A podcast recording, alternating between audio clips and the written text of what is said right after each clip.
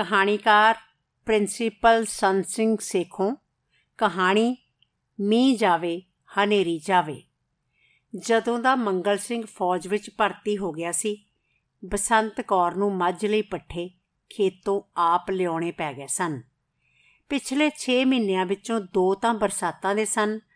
ਜਦੋਂ ਬੰਜਰਾਂ ਵਿੱਚ ਘਾਹ ਇੰਨਾ ਉੱਗਿਆ ਹੋਇਆ ਸੀ ਕਿ ਮੱਝਾਂ ਨੂੰ ਚਾਰ ਕੇ ਲਿਆਉਣ ਤੋਂ ਪਿੱਛੋਂ ਬਹੁਤਾ ਤੂੜੀ ਪੱਠਾ ਪਾਉਣ ਦੀ ਲੋੜ ਨਹੀਂ ਸੀ। ਤੇ ਬਸੰਤ ਕੌਰ ਦੀ ਮੱਝ ਨੂੰ ਤਾਂ ਜੋ ਦੁੱਧੋਂ ਨਸ ਚੁੱਕੀ ਸੀ, ਬੰਜਰਾਂ ਵਿੱਚ ਚਰਨ ਤੋਂ ਬਿਨਾ ਹੋਰ ਕੁਝ ਪਾਇਆ ਵੀ ਨਹੀਂ ਸੀ ਜਾਂਦਾ। ਇਸ ਨੂੰ ਵਾਗੀ ਮੁੰਡਾ ਚਾਰ ਕੇ ਲੈ ਆਉਂਦਾ ਸੀ ਜਿਸ ਨੂੰ 2 ਰੁਪਏ ਮਹੀਨਾ ਦਿੱਤੇ ਜਾਂਦੇ ਸਨ। ਪਰ ਪਿਛਲੇ 2 ਮਹੀਨਿਆਂ ਤੋਂ ਜਦੋਂ ਦੀ ਮੱਝ ਸੂ ਪਈ ਸੀ ਅਤੇ ਸਿਆਲ ਦੀ ਰੁੱਤ ਆ ਰਹੀ ਸੀ ਇਸ ਨੂੰ ਮੱਕੀ ਦੇ ਪੱਠੇ ਪਾਉਣੇ ਬਹੁਤ ਜ਼ਰੂਰੀ ਹੋ ਗਏ ਸਨ ਜੋ ਵਟਾਈ ਉੱਤੇ ਦਿੱਤੇ ਖੇਤਾਂ ਵਿੱਚੋਂ ਬਸੰਤ ਕੌਰ ਨੂੰ ਆਪ ਲਿਆਉਣੇ ਪੈਂਦੇ ਸਨ। ਬਸੰਤ ਕੌਰ ਦੀ ਸੱਸ ਬੁੱਢੀ ਮਹਾ ਕੌਰ ਨੂੰ ਅੱਖਾਂ ਤੋਂ ਥੋੜਾ ਦਿਸਦਾ ਸੀ ਤੇ ਸ਼ਾਇਦ ਇਸੇ ਕਰਕੇ ਉਸ ਨੂੰ ਬਾਹਰ ਖੇਤ ਵਿੱਚੋਂ ਬਸੰਤ ਕੌਰ ਦੇ ਇਕੱਲੀ ਪੱਠੇ ਲੈਣ ਜਾਣ ਉੱਤੇ ਬਹੁਤ ਧੜਕੂ ਲੱਗਾ ਰਹਿੰਦਾ ਸੀ। ਜੇ ਉਸ ਦੀਆਂ ਅੱਖਾਂ ਦੀ ਜੋਤ ਠੀਕ ਹੁੰਦੀ ਤਾਂ ਸ਼ਾਇਦ ਉਹ ਘਰ ਤੋਂ ਲੈ ਕੇ ਖੇਤ ਤੱਕ ਬਸੰਤ ਕੌਰ ਦੇ ਰਾਹ ਦੀ ਰਾਖੀ ਕਰ ਸਕਦੀ। ਪਰ ਹੁਣ ਤਾਂ ਉਸ ਨੂੰ ਚੁੱਲ੍ਹੇ ਚੌਂਕੇ ਵਿੱਚ ਪਈਆਂ ਚੀਜ਼ਾਂ ਵੀ ਘੱਟ ਹੀ ਦਿਸਦੀਆਂ ਸਨ। ਪੁੱਤ, ਜ਼ਮਾਨਾ ਬੜਾ ਭੈੜਾ ਆ ਗਿਆ ਏ। ਆਪਣੀ ਇੱਜ਼ਤ ਆਪ ਸੰਭਾਲਣ ਦੀ ਐ। ਉਹ ਬਸੰਤ ਕੌਰ ਨੂੰ ਤਾੜ ਨਾ ਕਰਦੀ। ਕੋਈ ਫਿਕਰ ਨਾ ਕਰ ਬੇਬੇ। ਕੋਈ ਜੰਮਿਆ ਨਹੀਂ ਅੱਖ ਚੱਕ ਕੇ ਦੇਖਣ ਵਾਲਾ ਮੈਨੂੰ। ਬਸੰਤ ਕੌਰ ਉੱਤਰ ਦਿੰਦੀ। ਆਹੋ ਪੁੱਤ ਆਪਣਾ ਮਨ ਚੰਗਾ ਹੋਵੇ ਤਾਂ ਕਿਸੇ ਦੀ ਕੀ ਮਜਾਲ ਹੈ? ਬਸੰਤ ਕੌਰ ਦਾ ਮਨ ਹਾਲੀ ਤੱਕ ਠੀਕ ਹੀ ਚੰਗਾ ਸੀ, ਪਰ ਜ਼ਗੀਰਦਾਰ ਹਰਦਿਆਲ ਸਿੰਘ ਦੇ ਪੁੱਤਰ ਗੁਰਦੇਵ ਸਿੰਘ ਦਾ ਮਨ ਚੰਗਾ ਨਹੀਂ ਸੀ। ਪਿਛਲੇ 15 ਕੁ ਦਿਨਾਂ ਤੋਂ ਜਦੋਂ ਤੋਂ ਉਸ ਨੂੰ ਬਸੰਤ ਕੌਰ ਦੇ ਪੱਠਿਆਂ ਨੂੰ ਜਾਣ ਦੇ ਰਾਹ ਅਤੇ ਵੇਲੇ ਦਾ ਪਤਾ ਲੱਗ ਚੁੱਕਾ ਸੀ, ਉਹ ਰੋਜ਼ ਬਸੰਤ ਕੌਰ ਨੂੰ ਅੱਗੇ ਪਿੱਛੇ ਰਾਹ ਵਿੱਚ ਮਿਲਦਾ ਅਤੇ ਖੰਗੂਰਾ ਮਾਰ ਕੇ ਲੰਘਦਾ ਸੀ। ਬਸੰਤ ਕੌਰ ਦਾ ਮਨ ਭਾਵੇਂ ਸਾਫ਼ ਸੀ ਉਸ ਨੂੰ ਗੁਰਦੇਵ ਸਿੰਘ ਦੇ ਇਸ ਤਰ੍ਹਾਂ ਰੋਜ਼ ਉਸ ਨੂੰ ਰਾਹ ਵਿੱਚ ਟੱਕਰਨ ਅਤੇ ਖੰਗੂਰਾ ਮਾਰਨ ਤੋਂ ਕੋਈ ਏਡਾ ਰੋਸ ਨਹੀਂ ਸੀ ਚੜਦਾ ਇਸ ਨਾਲ ਸਗੋਂ ਉਸ ਦੇ ਮਨ ਵਿੱਚ ਇੱਕ ਤਰ੍ਹਾਂ ਦਾ ਅਭਿਮਾਨ ਜਿਹਾ ਉਪਜਦਾ ਸੀ। ਉਸ ਦਾ ਮਨ ਅੰਦਰੋਂ ਅੰਦਰ ਗੁਰਦੇਵ ਸਿੰਘ ਦੀ ਇਸ ਵਿਅਰਥ ਚੇਸ਼ਟਾ ਉੱਤੇ ਮੁਸਕਰਾਉਂਦਾ ਸੀ। ਇੱਕ ਤੈਰਾਕ ਵਾਂਗ ਜਿਸ ਨੂੰ ਨਦੀ ਦੀ ਲਹਿਰ ਦੇ ਚੜਾਓ ਤੋਂ ਸਗੋਂ ਆਪਣੀ ਸ਼ਕਤੀ ਉੱਤੇ ਮਾਣ ਉਪਜਦਾ ਹੈ। ਬਸੰਤ ਕੌਰ ਉਸ ਦੇ ਅਤੇ ਉਸ ਦੇ ਖੰਗੂਰੇ ਦੇ ਕੋਲੋਂ ਅਡੋਲ ਲੰਘ ਕੇ ਹਰ ਰੋਜ਼ ਜਿੱਤਣ ਦੇ ਭਾਵ ਨਾਲ ਘਰ ਆਉਂਦੀ ਸੀ। ਮੰਗਲ ਸਿੰਘ, ਆਪਣੀ ਮਾਂ ਮਹਾ ਕੌਰ ਅਤੇ ਪਤਨੀ ਬਸੰਤ ਕੌਰ ਦੀ ਮਰਜ਼ੀ ਦੇ ਉਲਟ ਫੌਜ ਵਿੱਚ ਭਰਤੀ ਹੋਇਆ ਸੀ। ਭਰਤੀ ਨਾ ਹੁੰਦਾ ਤਾਂ ਕੀ ਕਰਦਾ? ਭਾਵੇਂ ਫਸਲਾਂ ਦੇ ਭਾਅ ਚੌਖੇ ਚੜੇ ਹੋਏ ਸਨ, ਫਿਰ ਵੀ ਪੰਜੀ ਕੱਚੇ ਵਿਗੇ ਭੋਏ ਵਿੱਚੋਂ ਉਹ ਕੀ ਕਮਾ ਸਕਦਾ ਸੀ? ਮਿੱਟੀ ਨਾਲ ਮਿੱਟੀ ਹੋ ਕੇ ਕੰਮ ਤਾਂ ਭਾਵੇਂ ਉਹ ਕਰਦਾ ਸੀ, ਪਰ ਅਤ ਗਰੀਬੀ ਦਾ ਜੀਵਨ ਜੋ ਇਸ ਮਿੱਟੀ ਵਿੱਚੋਂ ਪ੍ਰਾਪਤ ਹੋ ਸਕਦਾ ਸੀ ਉਸ ਨੂੰ ਸੰਤੁਸ਼ਟ ਨਹੀਂ ਸੀ ਕਰ ਸਕਿਆ। ਪਿਛਲੇ 4 ਵਰਿਆਂ ਵਿੱਚ ਉਸ ਦੇ ਸਿਰ ਕਰਜ਼ਾ ਚੜ ਚੁੱਕਾ ਸੀ ਤੇ ਜੇ ਉਹ ਇਸੇ ਤਰ੍ਹਾਂ ਚੱਲਦਾ ਰਹਿੰਦਾ ਤਾਂ ਹੋਰ 5 ਕੁ ਸਾਲਾਂ ਵਿੱਚ ਉਸ ਨੂੰ ਪਿਓ ਦਾਦੇ ਦੀ ਭੋਏ ਤੋਂ ਵੀ ਹੱਥ ਧੋਣੇ ਪੈਣੇ ਸਨ। ਸੋ ਹਾਰ ਹੁੱਟ ਕੇ ਉਹ ਫੌਜ ਵਿੱਚ ਜਾ ਭਰਤੀ ਹੋਇਆ।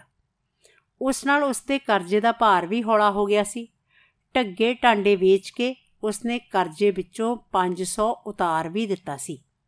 ਪਰ ਘਰ ਵਿੱਚ ਭੋਏ ਤੋਂ ਵੀ ਬਧੇਰੇ ਦੌਲਤ ਸੀ ਬਸੰਤ ਕੌਰ, ਜਿਸ ਦਾ ਬੁੱਢੀ ਮਾਹਾ ਕੌਰ ਨੂੰ ਬਹੁਤ ਫਿਕਰ ਸੀ। ਜੇ ਮਾਹਾ ਕੌਰ ਦੀਆਂ ਅੱਖਾਂ ਠੀਕ ਹੁੰਦੀਆਂ ਤਾਂ ਉਸ ਨੂੰ ਏਡਾ ਫਿਕਰ ਨਾ ਹੁੰਦਾ। ਪਰ ਹੁਣ ਤਾਂ ਉਹ ਬਸੰਤ ਕੌਰ ਨੂੰ ਜਾਣੋ, ਬਿਲਕੁਲ ਹੀ ਉਗਾੜ ਪਈ ਵਸਤੂ ਸਮਝਦੀ ਸੀ। ਉਹ ਅਗਲੇ 5 ਸਾਲ ਕਿਸਮਤ ਨੂੰ ਪਰਖਣ ਲਈ ਤਿਆਰ ਸੀ। ਉਹ ਹੋਰ ਗਰੀਬੀ ਵਿੱਚ ਜੀ ਲੈਣ ਨੂੰ ਤਿਆਰ ਸੀ, ਜੇ ਮੰਗਲ ਸਿੰਘ ਘਰ ਰਹਿ ਕੇ ਬਸੰਤ ਕੌਰ ਦੀ ਰਾਖੀ ਰੱਖੇ। ਪਰ ਮੰਗਲ ਸਿੰਘ ਨਹੀਂ ਸੀ ਮੰਨਿਆ। ਬਸੰਤ ਕੌਰ ਨੇ ਵੀ ਕਈ ਦਿਨ ਅੱਖਾਂ ਹੰਝੂਆਂ ਵਿੱਚ ਡੁਬਾਈ ਰੱਖੀਆਂ ਸਨ ਜਦੋਂ ਮੰਗਲ ਸਿੰਘ ਭਰਤੀ ਹੋ ਕੇ ਘਰੋਂ ਚਲਾ ਗਿਆ ਸੀ। ਪਰ 2 ਕੁ ਮਹੀਨੇ ਬਾਅਦ ਉਸ ਦੇ 50 ਰੁਪਏ ਮਨੀ ਆਰਡਰ ਰਾਹੀਂ ਆ ਗਏ ਸਨ, ਜਿਨ੍ਹਾਂ ਵਿੱਚੋਂ ਵੀਹਾਂ ਕੁ ਦੇ ਮਹਾਕੌਰ ਨੇ ਬਸੰਤ ਕੌਰ ਨੂੰ ਅਤੇ ਉਸ ਦੀ ਸਾਲ ਕੁ ਦੀ ਧੀ ਨੂੰ ਸਿਆਲ ਆਉਂਦਾ ਦੇਖ ਕੇ ਮੋٹے ਕੱਪੜੇ ਬਣਾ ਦਿੱਤੇ ਸਨ ਤੇ ਇੱਕ ਸੂਟ ਜਰਾ ਪਤਲੇ ਕੱਪੜੇ ਦਾ ਬਸੰਤ ਕੌਰ ਨੇ ਆਪਣੀ ਪਸੰਦ ਦਾ ਵੀ ਸਵਾ ਲਿਆ ਸੀ। ਤੇ ਹੋਰ ਵੀਹਾਂ ਕੁ ਦੇ ਖਲ ਬੜੇਵੇਂ ਆਦ ਮੱਝ ਲਈ ਆ ਗਏ ਸਨ, ਜਿਨ੍ਹਾਂ ਸਦਕਾ ਘਰ ਵਿੱਚ ਘਿਓ ਦਾ ਪੀਪਾ ਭਰਦਾ ਜਾ ਰਿਹਾ ਸੀ। ਜਦੋਂ ਗੁਰਦੇਵ ਸਿੰਘ ਤੇ ਬਸੰਤ ਕੌਰ ਨੂੰ ਰਾਹ ਵਿੱਚ ਟੱਕਰਦਿਆਂ 15 ਕੁ ਦਿਨ ਲੰਘ ਗਏ, ਤਾਂ ਬਸੰਤ ਕੌਰ ਨੂੰ ਮਹਿਸੂਸ ਹੋਣ ਲੱਗਾ ਕਿ ਉਸ ਦੇ ਕੱਪੜੇ ਭਾਵੇਂ ਇਹ ਉਸਨੇ ਦੋ ਤਿੰਨ ਵਾਰੀ ਹੀ ਧੋਤੇ ਸਨ, ਕੁਝ ਵਧੇਰੇ ਹੀ ਉਦਾਸ ਪੈ ਗਏ ਸਨ। ਸੋ 16ਵੇਂ ਦਿਨ ਉਸਨੇ ਆਪਣਾ ਸੂਟ ਬਦਲ ਲਿਆ। ਇਸ ਦਿਨ ਉਹ ਨਾਤੀ ਵੀ ਜ਼ਰਾ ਵਧੇਰੇ ਸ਼ੌਂਕ ਨਾਲ ਸੀ। ਜਦੋਂ ਉਸ ਦਿਨ ਉਹ ਖੇਤ ਨੂੰ ਜਾ ਰਹੀ ਸੀ, ਤਾਂ ਉਸਦੇ ਮਨ ਨੇ ਉਸ ਨੂੰ ਮੁਖੌਲ ਜੇ ਨਾਲ ਆਖਿਆ ਸੀ, ਅੱਜ ਗੁਰਦੇਵ ਸਿੰਘ ਦੇ ਸੰਗ ਵਿੱਚੋਂ ਖੰਗੂਰਾ ਨਹੀਂ ਹੌਕਾ ਨਿਕਲੇਗਾ। ਤੇ ਹੋਇਆ ਵੀ ਕੁਝ ਇਸੇ ਤਰ੍ਹਾਂ। ਜਦੋਂ ਗੁਰਦੇਵ ਸਿੰਘ ਅਤੇ ਬਸੰਤ ਕੌਰ ਰਾਹ ਵਿੱਚ ਮਿਲੇ, ਤਾਂ ਗੁਰਦੇਵ ਸਿੰਘ ਨੇ ਖੰਗੂਰਾ ਕੋਈ ਨਾ ਮਾਰਿਆ।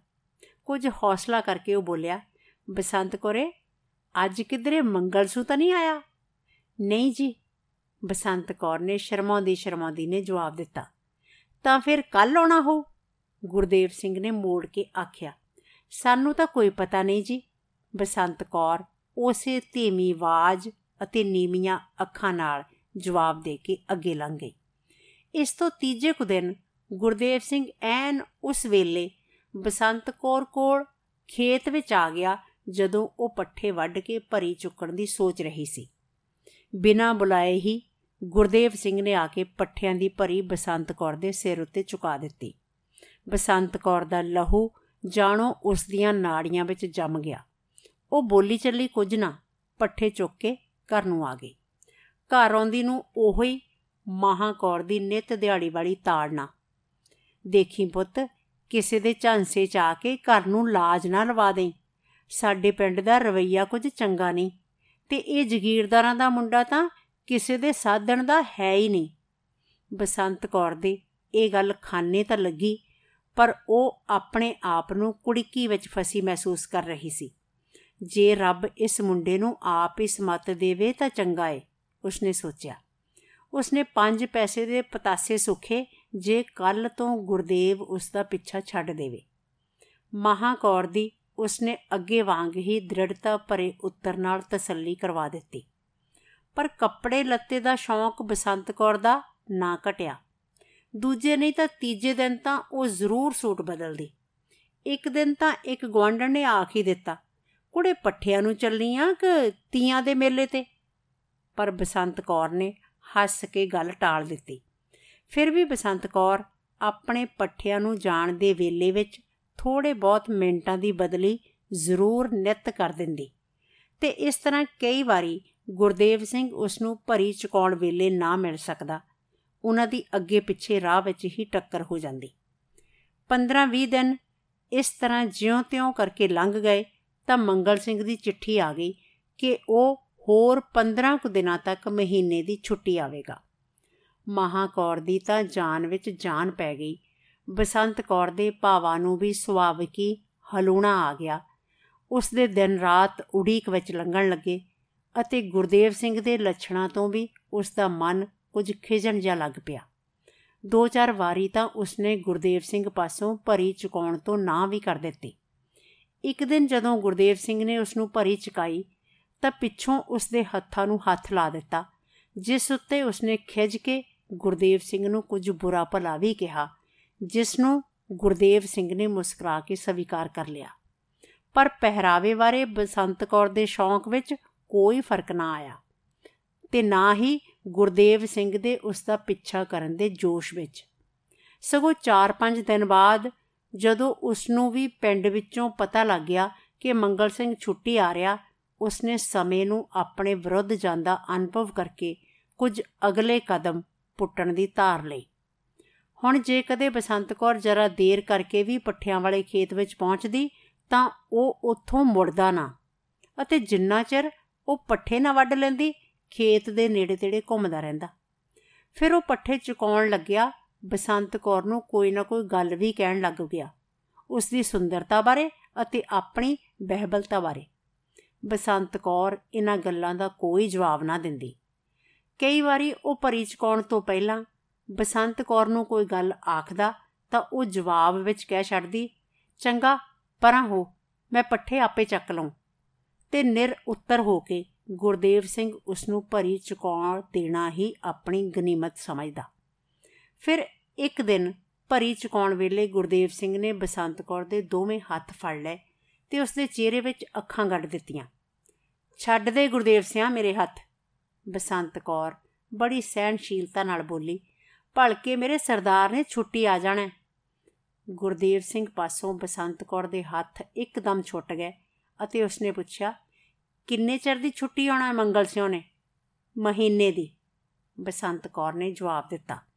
ਗੁਰਦੇਵ ਸਿੰਘ ਨੇ ਚੁੱਪ ਕਰਕੇ ਭਰੀ ਚੁਕਾ ਦਿੱਤੀ ਅਤੇ ਬਸੰਤ ਕੌਰ ਘਰ ਨੂੰ ਤੁਰ ਪਈ। ਉਸ ਦੇ ਮਨ ਵਿੱਚ ਅੱਜ ਫਿਰ ਕਿਸੇ ਵਿਸ਼ੇਸ਼ ਜਿੱਤ ਦਾ ਅਨੁਭਵ ਸੀ। ਇਹ ਜਿੱਤ ਉਸ ਦੀ ਆਪਣੇ ਆਪ ਉੱਤੇ ਸੀ ਜਾਂ ਗੁਰਦੇਵ ਸਿੰਘ ਉੱਤੇ, ਇਸ ਦਾ ਸ਼ਾਇਦ ਉਸ ਨੂੰ ਆਪ ਨੂੰ ਵੀ ਪੱਕਾ ਪਤਾ ਨਹੀਂ ਸੀ। ਦੂਜੇ ਦਿਨ ਸਵੇਰ ਨੂੰ ਮੰਗਲ ਸਿੰਘ ਪਿੰਡ ਆ ਗਿਆ ਅਤੇ ਅੱਜ ਤੋਂ ਬਸੰਤ ਕੌਰ ਦੀ ਪੱਠੇ ਲਿਆਉਣ ਦੀ ਵਾਰੀ ਖਤਮ ਹੋ ਗਈ। ਦਿਨ ਢਲੇ ਜਦੋਂ ਗੁਰਦੇਵ ਸਿੰਘ ਅੱਗੇ ਵਾਂਗ ਪੱਠਿਆਂ ਵਾਲੇ ਖੇਤ ਵਿੱਚ ਆਇਆ ਤਾਂ ਉਸ ਨੂੰ ਬਸੰਤ ਕੌਰ ਦੀ ਥਾਂ ਮੰਗਲ ਸਿੰਘ ਪੱਠੇ ਵੜਦਾ ਦਿਸਿਆ। ਪਹਿਲਾਂ ਤਾਂ ਉਸ ਦਾ ਮਨ ਉੱਥੋਂ ਹੀ ਮੁੜ ਜਾਣ ਨੂੰ ਕੀਤਾ ਪਰ ਫਿਰ ਉਸਨੇ ਕੋਲ ਆ ਕੇ ਮੰਗਲ ਸਿੰਘ ਨੂੰ ਬੁਲਾਉਣਾ ਹੀ ਵਧੇਰੇ ਮناسب ਸਮਝਿਆ। ਕਦੋਂ ਆਇਆ ਮੰਗਲ ਸਿੰਘ ਉਸਨੇ ਪੱਠੇ ਵੱਢ ਰਹੇ ਮੰਗਲ ਸਿੰਘ ਦੇ ਕੋਲ ਦੀ ਲੰਘਦੇ ਖਲੋ ਕੇ ਆਖਿਆ। ਅੱਜ ਹੀ ਆਇਆ ਸਰਦਾਰ ਗੁਰਦੇਵ ਸਿੰਘ ਤੁਸੀਂ ਕਿਵੇਂ ਇੱਧਰ? ਮੰਗਲ ਸਿੰਘ ਨੇ ਜਵਾਬ ਵਿੱਚ ਪੁੱਛਿਆ। ਮੈਂ ਵੀ ਫਿਰਦਾ ਫਿਰਦਾ ਇੱਧਰ ਆ ਗਿਆ ਅੱਜ, ਗੁਰਦੇਵ ਸਿੰਘ ਕਹਿਣ ਲੱਗਾ। ਅੱਗੇ ਕੌਣ ਪੱਠੇ ਲੈ ਜਾਂਦਾ ਹੁੰਦਾ ਸੀ? ਬਸੰਤ ਕੌਰ ਹੀ ਲੈ ਜਾਂਦੀ ਸੀ। ਮੰਗਲ ਸਿੰਘ ਨੇ ਜ਼ਰਾ ਨਿਮਰ ਹੋ ਕੇ ਆਖਿਆ, ਹਾਂ, ਦੇਖੀ ਤਾਂ ਮੈਂ ਵੀ ਸੀ ਇੱਕ ਦੋ ਵਾਰੀ। ਕੋਈ ਕੰਮਾ ਲਾ ਦੇਣਾ ਸੀ?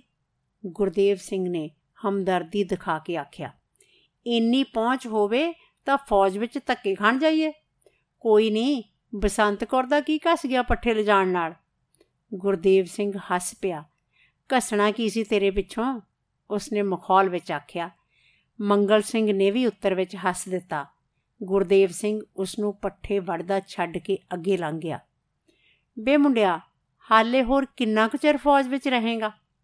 ਮਹਾਕੌਰ ਨੇ ਇੱਕ ਦਿਨ ਮੰਗਲ ਸਿੰਘ ਨੂੰ ਪੁੱਛਿਆ। ਹਾਲੇ ਤਾਂ ਨਹੀਂ, ਮਾਂ ਮੇਰੀ ਪੈਨਸ਼ਨ ਹੋ ਜਾਣੀ ਆ 6 ਮਹੀਨਿਆਂ ਪਿੱਛੋਂ। ਮੰਗਲ ਸਿੰਘ ਨੇ ਜਵਾਬ ਦਿੱਤਾ। ਪੈਲਸਣ ਤਾਂ ਪੁੱਤ ਵੱਡੇ ਹੋਏ ਦੀ ਜਾ ਕੇ ਹੋਊ। ਪਿੱਛੋਂ ਘਰ ਦਾ ਕੀ ਬਣੂ? ਮੈਂ ਤਾਂ ਨਦੀ ਕੰਢੇ ਰੁਖੜਾ ਹਾਂ। ਜਾਂ ਤੂੰ ਬਸੰਤ ਕੌਰ ਨੂੰ ਨਾਲ ਹੀ ਲੈ ਜਾ। ਜਿੰਨਾ ਚਿਰ ਤੂੰ ਬੈਠੀ ਐ ਉਹਨਾਂ ਚਿਰ ਮਾਂ ਮੈਨੂੰ ਕੀ ਫਿਕਰ ਹੈ ਘਰ ਦਾ ਜਾਂ ਬਸੰਤ ਕੌਰ ਦਾ? ਫਿਕਰ ਤਾਂ ਤੈਨੂੰ ਕੋਈ ਨਹੀਂ। ਮੂੰਹ ਤੇ ਸਲਾਉਣਾ ਚੰਗਾ ਨਹੀਂ ਹੁੰਦਾ। ਤੇਰੀ ਬਸੰਤ ਕੌਰ ਤਾਂ ਭਾਈ ਕੁਠਾਲੀ ਚੋਂ ਕੱਢਿਆ ਹੋਇਆ ਸੋਨਾ ਏ, ਪਰ ਪੁੱਤ ਸਮਾਂ ਬੁਰਾ ਏ। ਹੋਵੇ ਬੁਰਾ, ਮੰਗਲ ਸਿੰਘ ਨੇ ਜਾਣੋ ਸਮੇਂ ਨੂੰ ਆਪਣੀ ਮਾਂ ਅਤੇ ਬਸੰਤ ਕੌਰ ਦੀ ਤਕੜਾਈ ਦੇ ਸਹਾਰੇ ਵੰਗਾਰ ਦਿੱਤੀ। ਵੇ ਪੁੱਤ ਉਹ ਤਾਂ ਘਰ 'ਚ ਵੀ ਕੋਈ ਘਾਟਾ ਨਹੀਂ ਸੀ। 150 ਰੁਪਈਆ ਤੂੰ ਹੁਣ ਲਿਆ ਕੇ ਸ਼ਾਹੂਕਾਰ ਦਾ ਕਰਜ਼ਾ ਮੋੜ ਦਿੱਤਾ। 400 ਰਹਿ, ਸਾਰਾ ਰਹਿ ਗਿਆ। ਅਸੀਂ ਮੈਂ ਵੇਚ ਦਈਏ ਤਾਂ ਉਹ ਵੀ ਉੱਤਰ ਜਾਂਦਾ ਫਿਰ ਮੈਂ ਕਰੂੰ ਕੀ? ਤੂੰ ਖੇਤੀ ਕਰ, ਹੋਰ ਕੀ ਕਰਨਾ ਹੈ? 500 ਦੇ ਬਲਦ ਫੇਰ ਲੈਣੇ ਪੈਣਗੇ? ਮਹਾਕੌਰ ਇਸ ਲੋੜ ਨੂੰ ਭੁਲਾਈ ਬੈਠੀ ਸੀ।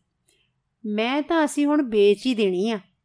ਬਸੰਤ ਕੌਰ ਨੇ ਗੱਲਬਾਤ ਵਿੱਚ ਸ਼ਾਮਲ ਹੋ ਕੇ ਆਖਿਆ 6 ਮਹੀਨਿਆਂ ਨੂੰ ਮੇਰੀ ਝੋਟੀ ਨੇ ਸੂ ਪੈਣਾ ਏ। ਇਹ ਝੋਟੀ ਉਹ ਸੀ ਜੋ ਬਸੰਤ ਕੌਰ ਦੇ ਪਿਓ ਨੇ ਕੱਟੀ ਹੋਣ ਸਮੇਂ ਤੋਂ ਬਸੰਤ ਕੌਰ ਦੀ ਬਣਾ ਦਿੱਤੀ ਸੀ ਤੇ ਹੁਣ ਤੱਕ ਉਸ ਦੇ ਪੇਕੇ ਘਰ ਹੀ ਪਲ ਰਹੀ ਸੀ।